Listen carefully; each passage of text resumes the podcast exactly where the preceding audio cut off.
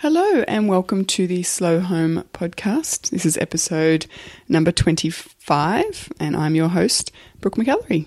Hi, Ben. G'day. How you going? Good, how are you? Good. Good. Half a cent, half a half a century, quarter of a century. That's what we're going for. Quarter, half a half. The diamond anniversary of this wonderful podcast. Congratulations. Oh, thank you. Congratulations to you. Uh, in episode twenty-five, you interview Sam, Lustgarten.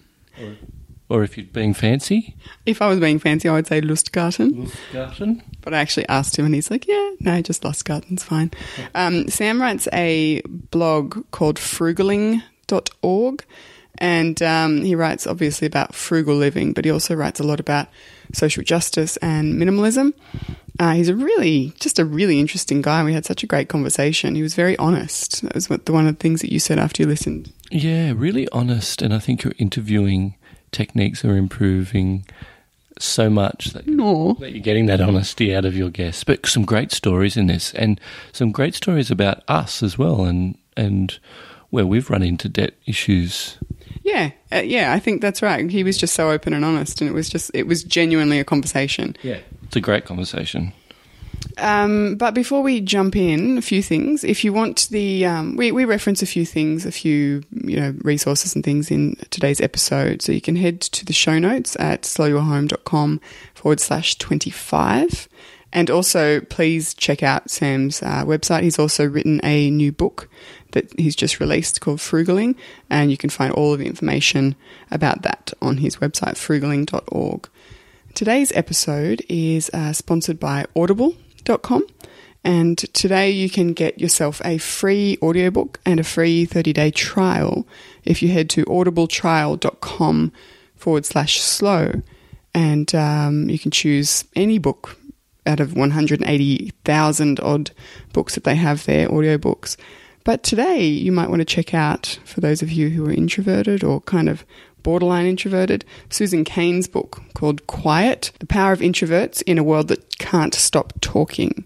And this is actually a book that my dad recommended to me um, maybe last year or the year before. It was a really powerful book. I think we so often kind of feel like we need to be the loudest in the room or loudest on, on the internet. And um, yeah, I got a lot out of it. So that was what that's that's a recommendation from my dad.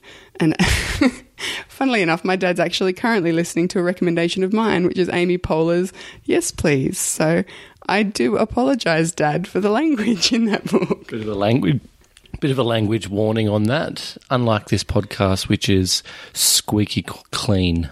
Squeaky. Um, and without further ado, we'll probably get into this uh, podcast because it is quite a long one. Yeah, it's a bit of a long one. I wanted to. Make, we want to make this as uh, short and sweet as possible, just like us. So, I uh, hope you guys enjoy this uh, episode, episode twenty-five, with Sam Lustgarten. Lost Garden. Lost Garden. Lost Garden. Enjoy the show.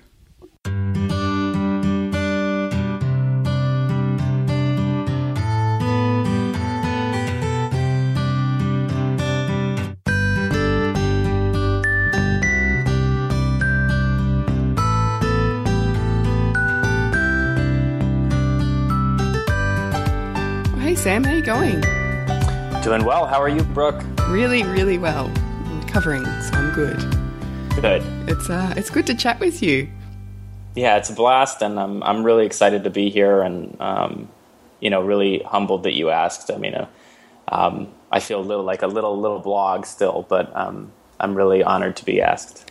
No, I mean what you've been putting out. I mean at Frugaling is really impressive stuff, and I think um, you know people. I had Cait Flanders on a few weeks ago, and people were really interested in learning more about um, finance, like personal finance, and how it kind of plays into both um, you know happiness and the kind of life we live, but also um, you know how people can improve their own personal finance. So I know that people are going to love hearing from you.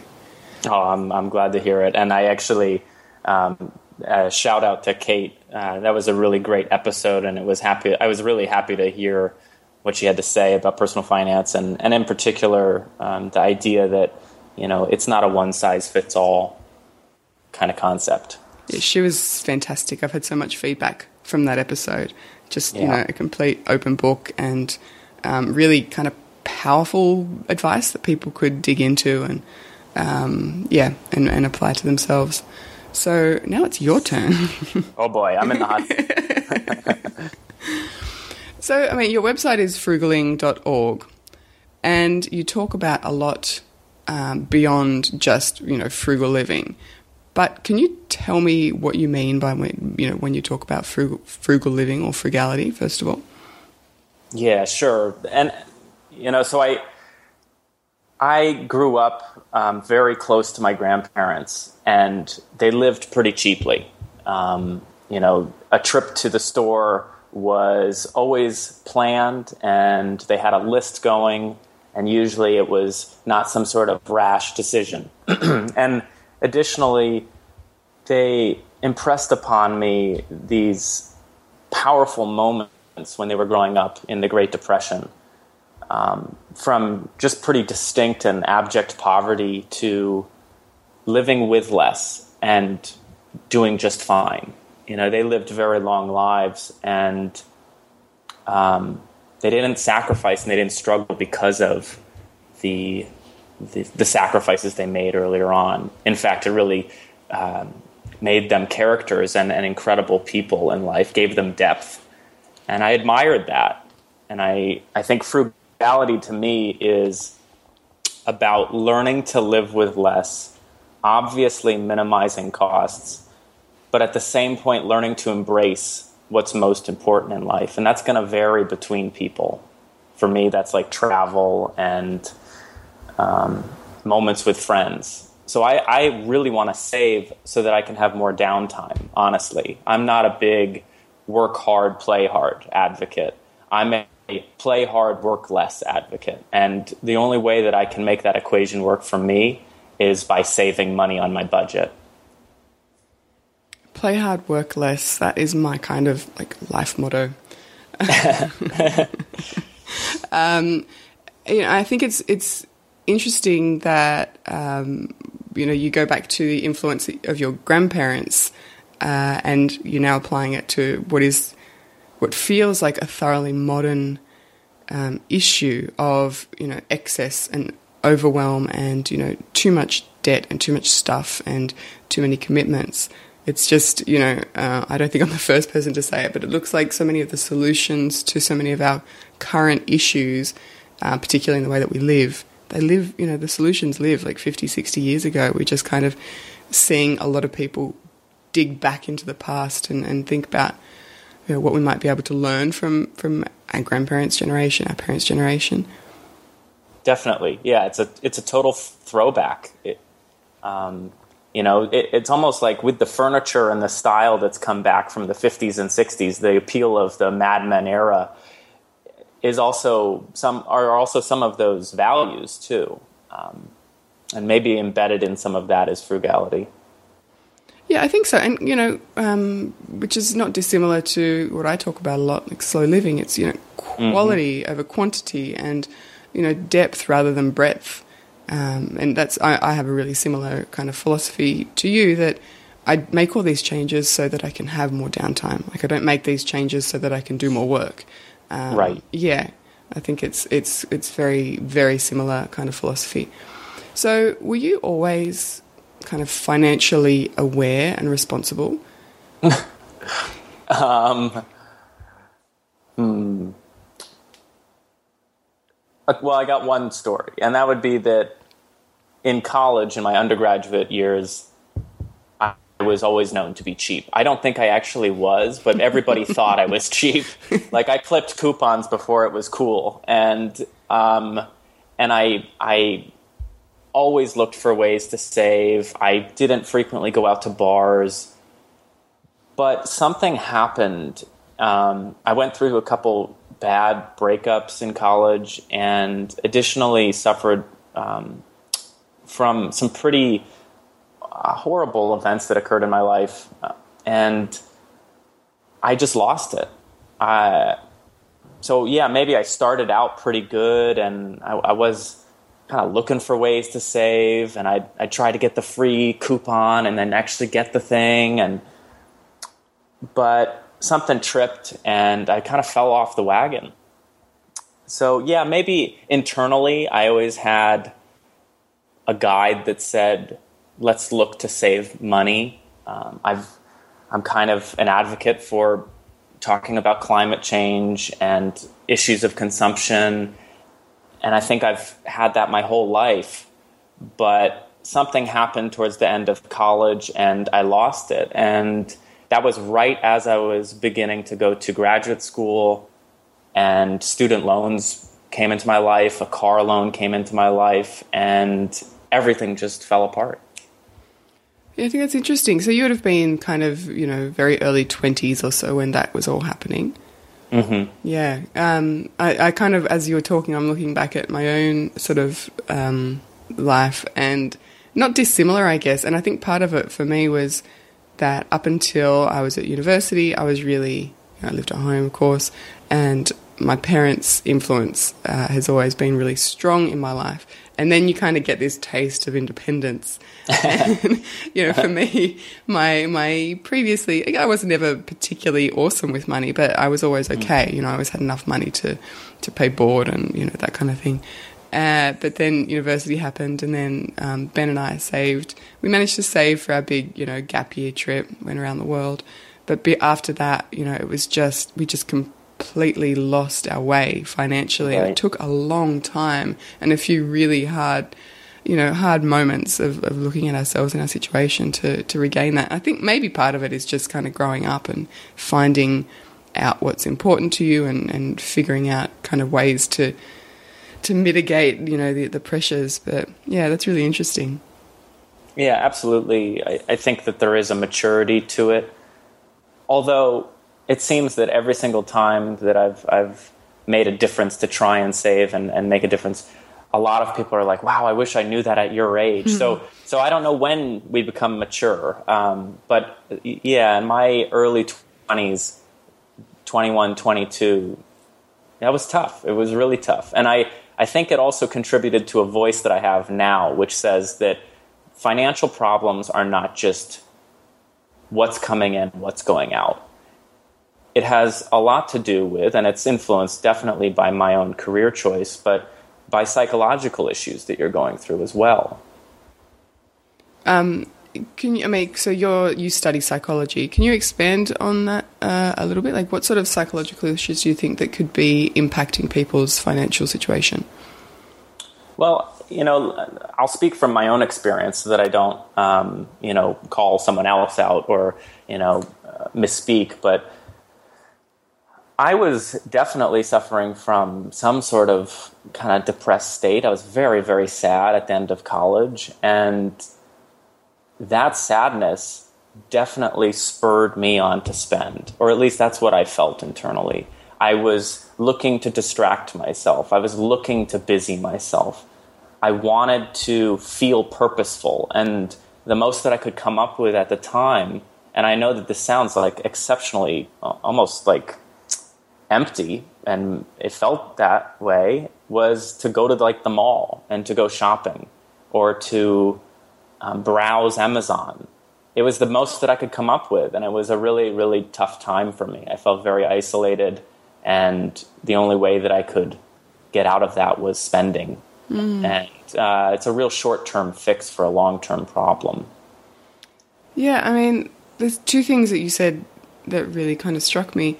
I think first of all, that's not it's not at all an isolated kind of situation. I hear from a lot of people mm. um, frequently who are either working to stop that kind of distraction spending, you know, be mm-hmm. it online. online. I think online shopping has a huge part to play because when we're bored or when we're uncomfortable or when we don't want to engage with whatever we're feeling, we typically either grab our phones or we surf, you know, surf the net. Um, and so I think that's that's quite a common thing. Um, but I also really was struck by what you said about it being a, f- a form of distraction because we mm-hmm. don't, you know, there are times where we don't want to own up to what we're feeling or how we're feeling or why, you know, engage with it so that we can figure out why we're feeling that way. Right. And I think a lot of, you know, minimalism or frugality or slow living or whatever is about um, it's about so much more than stuff. Like the stuff doesn't come into it in the end. It's more about being able to engage, you know, intentionally and be present and, f- and kind of feel that stuff. I think. Mm-hmm. Yeah, I, th- I think, uh, you know, uh, you you speak about the major themes there, and there's so much overlap that I see Yeah. in in other people's lives and in my life where you have too much stuff and you just keep spending, and you have too much stuff. What's going on in your life? Are you just too busy? Is there a stressor go- that, that's happening? What is happening environmentally in this person's life that's also keeping them so busy and, and interested in it? And I think there's there's anything from the culture that we grow up in, which says you've got to work hard to to be good in life, to to call yourself a success, and so that other people call you that too.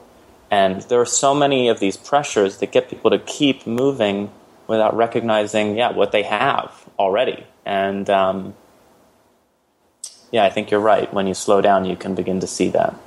Yeah, I think you can just begin to recognize the, you know the pressure and the expectation that's both internal and external. Uh, yeah, it's it's uh, it's kind of this this cycle cycle of kind of I don't know pressure and and um, you know comparison, and we get to where we think we want to be. You know, we get the the job that we want, or we get um, the house that we want, or the car, or the pair of jeans, or whatever it is, and we think I'll be happy when. But you get there, and all of a sudden it doesn't seem that great because you then want something else. You know, and it's it's kind of being able to disengage from that cycle for a minute to kind of you know look at exactly what you said. Why? What's driving this? You know, what's driving me? and I, I think that there's, you know, along that line, that classic Thoreau quote of "the price of anything is um, what is it the the amount of life that you exchange for it." Essentially, um, it's so true. You know, if if I need to then go ahead and work more to pay for this item that you know I may come back to, or I may think, "Gosh, why did I even buy that?" Um, I'm I'm just getting into this deep, awful cycle. So, um, you initially started writing frugaling um, when you you amounted debt when you were at graduate school, uh, and it was a significant amount of debt. Um, what what was the kind of the catalyst for you to say to look at your situation and say, oh, "This is enough. I like I'm, I'm I I need to make a change and I need to make it now." it was a i mean it was a plummet. The the, the chart that uh, in like mint.com my personal finance manager you know the chart was astounding you know looking back at this. I go from you know right around zero. I'm not a rich college student. I just I'm, i don't have anything but i don't have any debt really. I don't own a car so i'm right around zero and all of a sudden i buy a car as soon as i you know this is as soon as i graduate I buy a car, I um, take out the full, and they call these awards, but these are financial aid from the federal government, and the full amount. I say, oh, well, I'm going to need this, right? I don't know any better. I haven't made a budget. I, I don't know what I'm doing. The financial aid office says, yeah, you can take out as much as you want. So I do that, and I literally, I go from zero to almost five figures in about a month. Wow. And but I just keep going. it's not then that I realize, oh my gosh, what did I do? Because I've okay, so I've gone ahead and purchased an eleven thousand dollar uh, used car. I think to myself, yeah, I, I better get you know a good a good solid car that's reliable for a long period of time without really thinking, okay, I've got $200 monthly payments for a long time. Hmm. And I take out that full graduate school loan, not really thinking, how much do I need each month? How much am I going to need over this year? And I keep going for about two years of this. And then I started dating somebody and she asked me she she was working by then and making a good salary she asked me quite innocently, how much debt do you have? And all of a sudden, I just, I just kind of froze.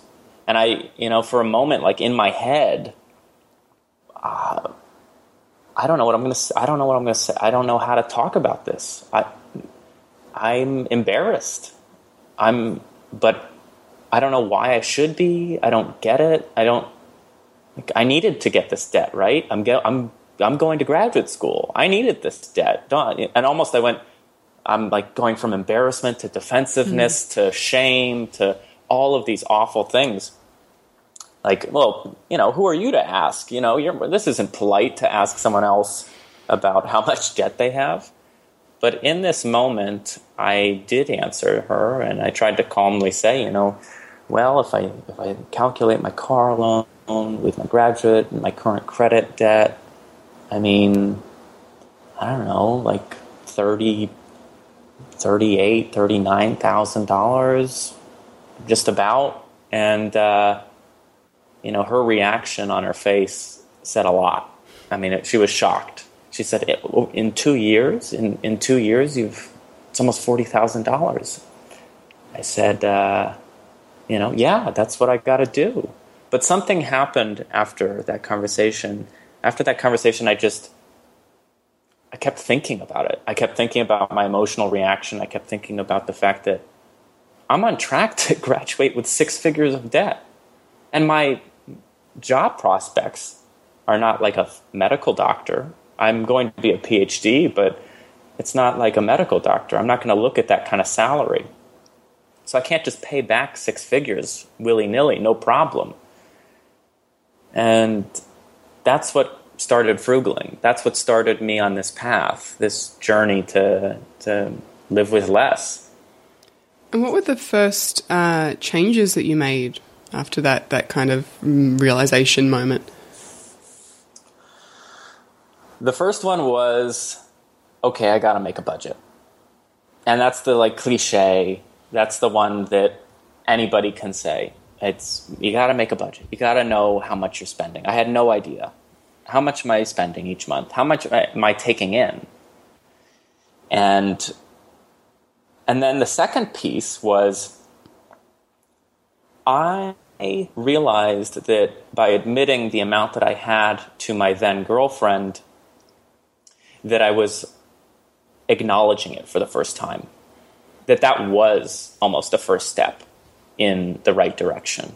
And I took that feeling and that that that growthful feeling that comes from disclosing something that's hard to share but growing like being able to grow from it i took that and that's what spawned frugaling. that's what spawned the website so the there was a budget and then there was a website and those were the really well intentioned decisions that i made was uh, you know where i'm going to talk about this openly and even if i'm messing up which i am prone to do even if i mess up I'm gonna have people holding me accountable and saying, "What are you? You're saying you're living this life of frugality, but look at you spending willy nilly." And then you know, hopefully, that would keep me in line and check. I think that kind of goes some way to combat what you were talking about before, which was this uh, you know mixed reaction of both embarrassment and shame and defensiveness too. If you mm-hmm. lay it if you lay it all out and you know just be completely honest with it, you're saying this this is not something that I need to hide. It's something that I want to fix and something that I want to change. Uh, yeah, that's that's that's a really kind of powerful and scary place to to to come from. Yeah, mm. yeah, and you hit it. That's I mean, if anything, the best word is like that's it's. I'm insecure. I don't know what you're going to think about me. I don't know if you're going to like me after I say this. Yeah. Yeah, we carry so much around with us, don't we? I mean, so, I mean, I think the vast majority of people have either dealt with debt in, in this kind of way or continue to deal with debt. And the emotions that we tie up in this, you know, this part of our life, they're just, they can be so toxic you right. know, we just carry them around and with this this mixture of shame and kind of anger and embarrassment and again defensiveness, and it just makes it so difficult to talk about. Yeah, absolutely. So after you, you, you started your budget, you kind of acknowledged the situation, which freed you up to to start talking about it and acting on it. What were your goals with with living frugally? What I mean, you obviously wanted to pay down your debt. Did you have goals beyond paying down your debt? I I wanted to get more time. Mm-hmm. And Being in graduate school and, and working as hard as I did, I it was twofold that I, I, I didn't want to ever have that shame again or that embarrassment. I wanted to be able to acknowledge and work towards you know bettering myself, but I also wanted to get more time with those that were really important to me. And I realized how much time that I was spending just kind of spinning my wheels and working, working, working. And I finally questioned myself and, and said, What am I doing this all for? Like, why am I working so hard? And do I even enjoy it? And much of the time, the answers were like, No, I don't enjoy working this hard. And no, the majority of what I'm doing is, is not helping me. So, where, what can I cut out? What can I minimize? What can I throw away? And I think that was the other piece to it. Yeah. So that's when you started to explore you know, minimalism and living a, a simpler life. Mm-hmm. Absolutely. Yeah. And did you Yeah. find that, you know, letting go of physical possessions had as big an impact as the financial side? I would say minimizing my life and removing what I just truly didn't need actually was more impactful than the financial steps that I made. Because the financial steps that I was making were numbers on spreadsheets, they were uh, transactions and statements. The minimization, or the, or I guess I'm blanking on the, the right verb there for minimalism, but to minimize my life meant removing true objects. Physical space was opening up. And that is huge. That's so impactful to, to visually be able to see how free your space is.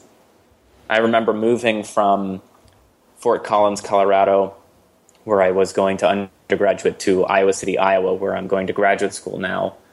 And part of my, you know, struggle like growing up and stuff like or, or sorry let me go back. The so i was at csu for four years at the colorado state university and then i spent a year of graduate school there.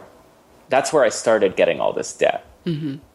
and then i moved to iowa city and then I, in iowa city i took just took on more debt and it was in a move in iowa city that i realized that my journey into frugality and minimalism and just kind of simpler living had paid off. I, I was able to move everything in like half of a car. Wow. And and honestly it just felt so freeing and I realized that the stuff I have around me is really, really important. Like it's the necessities. And everything else, the stuff that I got rid of and the stuff that I could potentially be buying more of, just not important. It's just not important anymore. Um, yeah. So hard, uh, I apologize for the the back and forth, but I, I feel like I needed to explain that timeline. No, no, it makes perfect sense. And I think um, basically everything you're talking about is coming. It boils down to freedom. You know, so financially, yes, there's there's that weight, being free of that weight, and um, you know, not being kind of chained to a desk in order to pay your debt. You know, that's a certain Right. freedom. But then also in terms of the physical possessions that we that we own or that own us, uh, you know, there's so much freedom in letting go of that stuff. It's just uh, when I was going through our, you know, our first huge decluttering project years ago, I had no idea that this stuff weighed anything until I didn't have it anymore. You know, you just that sense of freedom is phenomenal. Yeah, absolutely. And and so the most impactful is I think that loss of weight that, that you speak of there, that that loss of weight is tangible. It's real. Mm. It's not an imaginary number. It's not. A, it's not okay. If I put in hundred in my keyboard, then I'll have fifty left. This is real, and it doesn't change by the click of a keyboard. It, it's literally you lifting it up and throwing it out of your room. Yeah, it's it's literally life changing. Yeah. Now, do you think, in terms of debt, do you believe that there's good debt and bad debt. Good debt being, you know, assets, house, whatever, and bad debt being credit cards, store cards, or do you just think that debt is something we should avoid? Oh, Brooke, that's a tough question. Sorry. I've really struggled with this one myself. Yeah, I can understand that because it's not an easy answer, you know. Yeah. Let me just say that I I think there are people that do great things with mortgages and they're very responsible. They take them out and they're able to pay them off and they don't pull into that equity and they just let you know let themselves build a, a nest egg mm-hmm. and that's wonderful but but the hesitation that i have and the, the piece that i struggle with is just I don't know that we're naturally inclined and naturally able to balance debt, to, to understand and wrap our heads around this concept of debt. People get in trouble with debt with such, um, it's such a common problem that, that I don't know that it's a problem. It's just how people react to debt. If you, you know, it's as if more if more than 50% suffer from or get themselves into trouble with debt at some point in their lives do we keep calling that a problem or do we just keep or do we say that that is the trend that's what people do it's not necessarily like um, it's abnormal it's normal it's normal to get into all this debt and to have trouble with it and so for me and in my experience and in all of these kind of life things that i've gone through i want to stay far away from debt, mm-hmm. whatever you call it. I don't care if you call it a mortgage, I don't care if you call it a car loan or student loans. I want to stay away from it. And there may be a time when I have to take out loans and debt again. I'm not going to necessarily say that, again, this is, goes back to I'm not a perfect person, but if I can do everything that I, anything and everything that I can to stay away from it, I will. And if that means not getting a house through a mortgage and just renting. I know some people are very, very uh, reactionary to that statement. Oh, how could you rent and you're just throwing away equity that could be going into a home? It's just a very scary concept for me. I just don't want to be back there again. I don't want to see those those zeros pile up in my my you know my net worth and see, wow, I'm I'm fighting this again, and it felt like such a hole. And it was really, really a hopeless period when I had all that debt. I think it's um, I, I, it's really interesting to look at it also in a generational kind of way. You know, I look at my parents' generation, for example, and typically when they were our age, uh, if they were married or you know wanted to buy a house, they did that, but there wasn't the I mean, living expense, cost of living was nowhere near as high as it was. I look at what they were able to pay for a home, and mm. while of course it's relative in comparison to what people were earning, it wasn't up. Like mortgage repayments weren't, you know, fifty or sixty percent of their weekly income. It was like thirty percent of their weekly income. Um, you know, and I think now it's kind of this horrible combination of cost of living um, you know, housing prices here in Australia, it's just nuts. Right. And also, uh, you know, really easy to gain access to credit cards. So people are, you know, putting their life on credit. But then that kind of all ties into this sense of entitlement that mm. we have, you know, and I, I put myself firmly in that, that generational kind of stereotype. But, um, you know, I think it's it's really interesting to kind of go back a generation or two and see how our approach to debt has changed. Like you said, now it's normal. You know, now it's normal for people to have multiple credit cards or, you know, tens of thousands of dollars in, in just in credit card debt, let alone a car, let alone, uh, you know, a mortgage. Whereas that was, you know, the aim of generations before, pay off the house. That was it. You know, that their their goal was to build equity in the home, and yeah, I just think it's it's really it's an interesting question, and I, I think that the only way to to kind of solve the problem is to back out of it for a certain Right. you know to a certain degree because we're you know we're not digging ourselves out of this hole. And my advice, my experience certainly doesn't apply to all people. And so mortgages might be, like I said, a, a great thing for some people.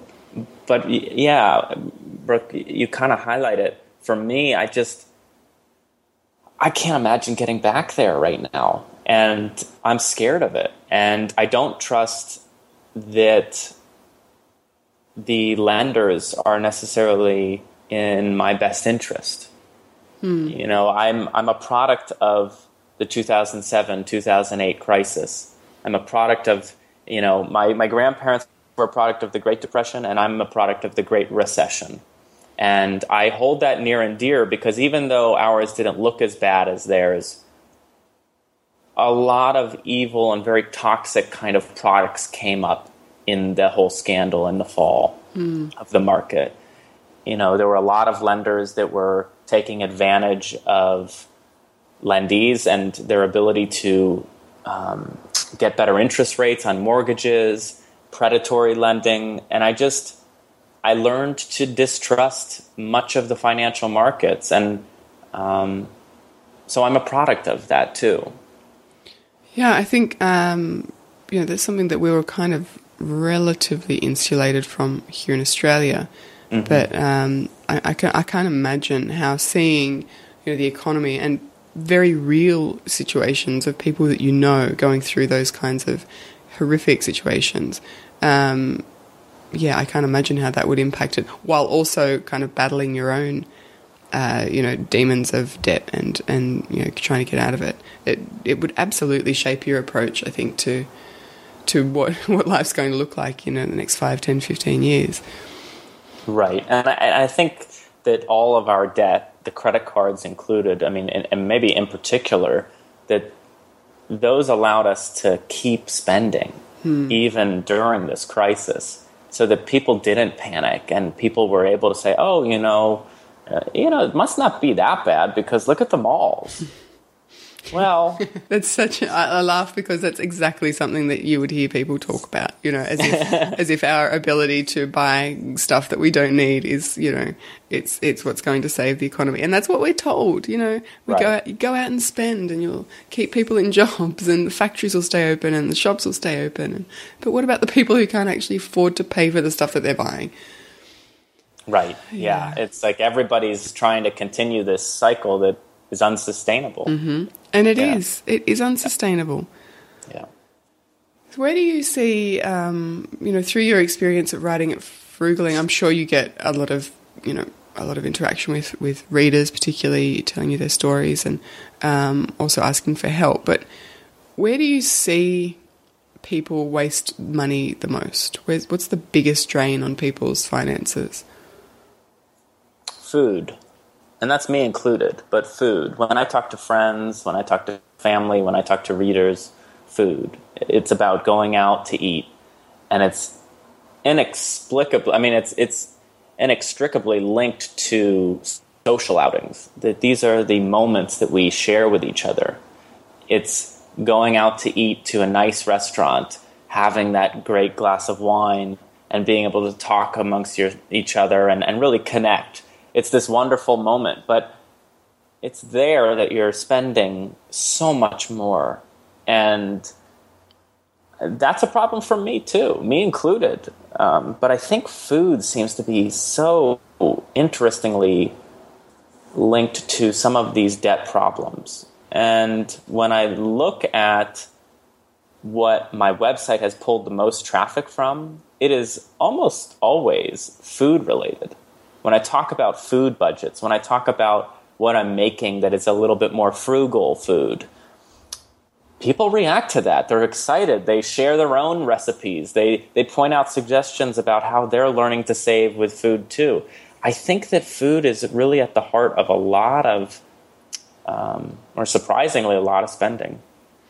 That yeah, that did surprise me actually. I did not expect you to say food, mm-hmm. um, but of course, I think the the whole issue of eating out a lot, you know, buying, uh, you know, really nice meals, nice glass of wine, whatever, of course, um, would add up substantially. I think, uh, you know, it's interesting actually that that's something that, that we all struggle with because I think that also then ties back into this whole fear of missing out kind of thing you know, if your friends or your family are going out and having a great meal, we don't want to miss out on that. We can maybe tell ourselves that we don't need to buy that pair of jeans or those shoes or that, you know, new phone. But when because we say to ourselves, this is what we're doing it for. We're doing it for experiences. We're doing it for, you know, we're, we're minimizing our life so that we can have greater experiences. So it's, um, yeah, it's interesting that, that then that then becomes problematic in itself. Well, and there you go. You know, even as a minimalist, you can rationalize it. Mm. You can say, "Oh no, I'm not like my home's empty. You know, I've got nothing. I'm a minimalist. I, I have 20 objects, but I'm going out to eat three meals a day." It's where there's a there there is a disconnect sometimes between minimalism and frugality, where it does being a minimalist does not necessarily mean that you're being frugal. And being frugal certainly doesn't mean that you're being a minimalist, but I like to think that if you pair the two together, you really get the best of both worlds. And to me, the solution when it comes to food is difficult, but uh, is difficult to sometimes put into practice, but simple. The idea is cook at home, make potluck dinners, say, hey, make your favorite dish, come on over, we're going to have that social gathering that we would otherwise be spending potentially hundreds of dollars to do in a restaurant. Yeah, something I wanted to ask you about actually, because I mean, I know we're speaking about frugal living and minimalism kind of in the same breath, but they absolutely can, you know, be at odds with each other as well, I think. So, you know, when I used to think about frugal living, I always thought it was more about kind of stockpiling and um, you know, buying things that are on sale because you might need them later, but you know they're eighty five percent off. Uh, so I mean, I, I know that was a really skewed kind of vision of it. And then similarly, minimalism can be seen as this super hardcore. Um, you know, I own ten items, but they're all right. very expensive. Uh, you know, so I, I think it's really it's it's not dissimilar to most things, I guess. Kind of finding that middle road and finding where those two two elements meet is where kind of the sweet spot is, and that certainly sounds like what you found. Yeah, definitely. I think almost like in a Buddhist sense, that m- middle way or middle path is is where we want to be in this. That we don't want to have such such few things that we ultimately have to go out of our way to spend money to essentially solve our lack of items, um, solve the, the problem that we don't have actually enough to, to make do. So there needs to be a bare minimum, mm. whereas you you also want to find ways to save. So one thing to me is like you can buy all-in-one objects, or you can buy single-serve objects. So what I mean, like you could buy a knife that also trims and cuts, and you could put that all together in one device and boy, you would have so much more space. But I prefer to have the knife, the scissors, and you know whatever whatever things separated, and and maybe that takes up more room, but it's cheaper. It's usually more reliable, and if one fails, I'm not replacing the whole thing. So, yeah. And I think um, that that's one of the things that I've always been struck by with people who are who are minimalists and who say, "Well, I don't have." these things, I just go and buy them if I need them. Like that, I, I understand it because they're mm-hmm. taking the, uh, you know, they're taking the burden of ownership away from themselves. But when, you know, your your your response is to constantly just go and buy something as you need it and then get rid of it when you're finished with it, it just perpetuates this kind of cycle of consumerism, which to me minimalism is kind of about getting away from. So I mean, I know it works to a certain extent, and particularly if you're using, you know, secondhand shops and thrift shops and things like that, it's not such an issue. But um, I, I've I've always kind of found that when you get to the very hardcore end of it, like, well, you know, I don't.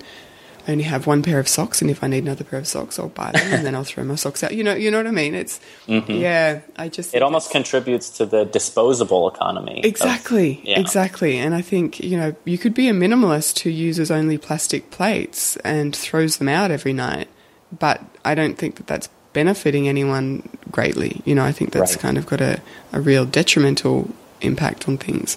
So I Mm-hmm. think, yeah, finding that, that kind of spot between, need, you know, what you need and then what you think you need. Right, absolutely. Yeah.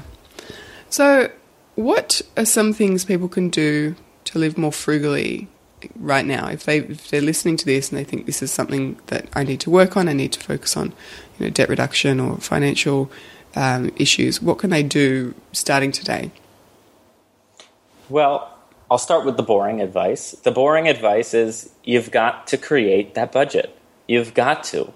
And ad- additionally, beyond going ahead and finding out how much you're spending every, every month, throw in 10%. So go ahead and say, you know, if you were to plug these into like a spreadsheet or something like that, you put in the totals for all of your items. So let's say your rent is $560 and your food costs for the month are $300 whatever you know numbers you got. And then i would say put a 10% on it. Can you shave that off 10% can you shave off your rent by 10% if you if, if you all of a sudden say well but then i'd have to move ask yourself can you move? What is that move? How do you actually get to that 10% off? Is that even possible? And, it, and you might honestly not be able to do that and it might honestly be a, a bridge too far but what about your food? Okay, so let's talk about food. Could you take thirty dollars off of that three hundred dollars? That in that way, I'm starting to kind of get you to think about okay, the finances, but also minimalism, because I feel like we can make do with less. So let's bring in minimalism, the the incredible attributes that that that theme has to frugality, and um, beyond that, I would also say, where are your values? Do you value consumption? Do you value spending more than you have? Do you value a bigger home and a bigger car than you already have? If you're saying to yourself, no, I don't value any of those things, then how are you spending? Are you spending within your values? Are you are you trying to reduce your consumption? Are you trying to shop at, you know, secondhand stores or just avoid it altogether? Are you trying to do those things? Are those the kind of values you'd like to li- li- lead and live? And so that kind of goes back to a philosophical component of frugality. So if you can bring in those philosophical pieces and think to yourself, where do my values, where where do my values even lie on these topics? Then I think you can get some motivation to really get started, if that makes sense. It does. It makes perfect sense because I think understanding your intention as well, understanding your your why is incredibly important to making these kind of changes. Because not only, I guess, does it make it, it acts as your motivation. You know, once you get clear on why you're making these these shifts, it becomes a lot easier. Not necessarily easier, but it becomes more straightforward to to make those decisions because you know Mhm. what it is that you value. Yeah. Um, a couple more questions before we finish up. But if you could go back and tell your college self uh, one thing about money, what would it be? Oh boy. Oh man, I you know I I bought a surround sound speaker system. I bought a new computer every year, uh, or every six months sometimes. It, it- when it got really bad at the end of college there, and it's like I was falling off the wagon. I bought a road bike that was probably thirteen, fourteen hundred dollars uh, leaving me with nothing by the time I graduated. So if I had to tell myself anything, it would be save every penny you can and look for entertainment and free things. But even if I told young Sam that, I don't think he would do it. so that's the tough part. So I don't know. Uh, I think, and uh, you know, sometimes I think we need to learn these lessons. Sometimes I, I do believe that you know, we grow so much out of these periods of, you know, um, struggle or sadness or depression. Um, I do think that if we're fortunate enough to get out the other side of them, we look back and, and see what they've taught us. So yeah, I don't think my my eighteen year old self would listen to me now because she she knew everything. right, you have such confidence too. Absolutely, absolutely. Yeah. I could do any job. I could, you know, uh, I could, yeah, I could take over the world if I wanted to. But mm. yeah, um, so just, I mean, this has been a fabulous conversation. Uh, and I just wanted to finish up by talking a little bit about your new book. So, congratulations oh, uh, on publishing that. It's called Frugaling Save More, Live Well, Give Generously. Um, can you tell us, first of all, where we can find it if people would like to grab a copy? Well, right now it's just on Amazon. So, those of you with Kindles, it's the perfect book. But um, if you don't have a Kindle, you can still download that like Amazon application. And so right now it's just Amazon and that ebook format, but I'm I've been getting so many requests from people saying, "Can you make a hard copy? I want to give it as a gift." And thinking to myself, oh, "Okay, yeah. am I ready?" But I, am debating it, so I, I, might make it into another couple formats. Cool. Yeah. Um, fabulous. Well, this has been an awesome, awesome conversation. I feel like it went very, very quickly. Could talk to you for another hour. well, thank you very much, Brooke. I really appreciate it. Yeah. Thanks for um, for joining me and, and being so open and honest too. I think people get a lot from hearing, you know, really real experiences and, and kind of real insight into struggles because so often we, we just put we put a, a really nice face on things because it's easier and it's more comfortable for everybody.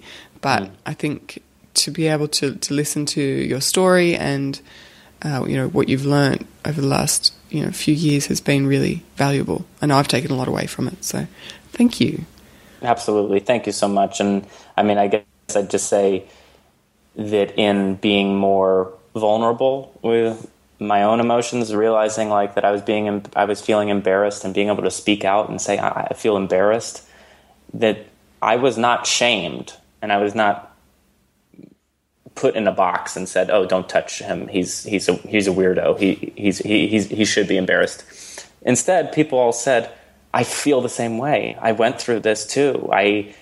I don't know. I don't know how you share. And then I started saying, well, wait a second. This is why I share because we're connecting with each other.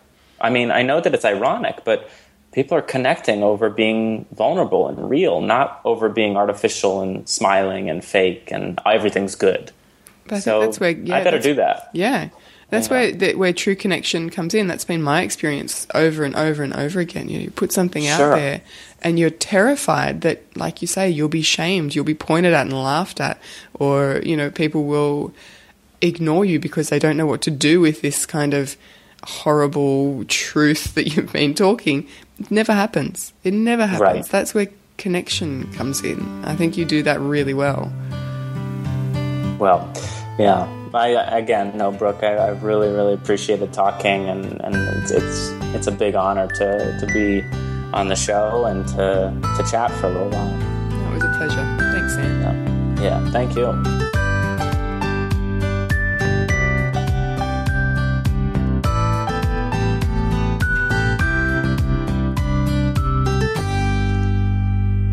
This has been another episode of the Slow Home Podcast.